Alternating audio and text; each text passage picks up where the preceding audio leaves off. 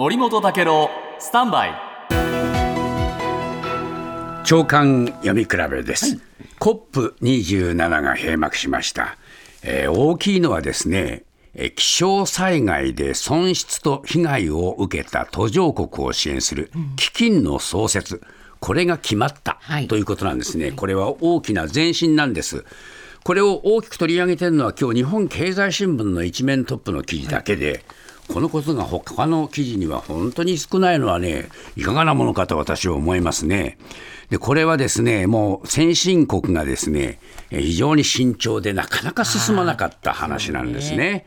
で、やはり、あの、こうやってですね、いろいろな、あの、途上国で今災害が起きています。あのパキスタンなんかも国土の3分の1が水につ使ってしまった、はい、えー、それからモロッコも大変、まあ、こういうのは全部先進国の経済活動による気候の温暖化の影響が大きいんじゃないかということで、こういうその金を作ろうという話なんですが、お金がかかるんですね。ですからね、みんなね、慎重になっちゃう、先進国は。必要な支援額、2030年に年数千億ドル、えー、約数十兆円という分析もあるんでね、二の足を踏んでるわけなんですね。しかし、ようやくこれにこぎつけたということになりました。まだまだあ問題はありますがね。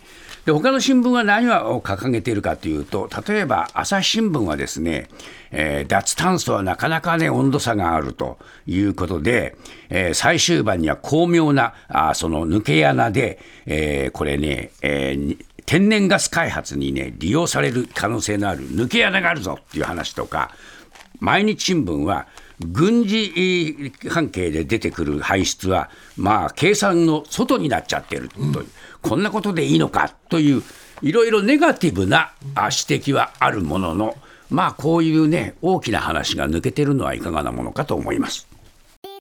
TBS ラジオ、ポッドキャストで配信中。ゼロプリラジオ、聞くことできるパーソナリティは LGBTQ、ハーフ、プラスサイズなどめちゃくちゃ個性的な4人組クリエイターユニット午前0時のプリンセスです。ゼロプリラジオ。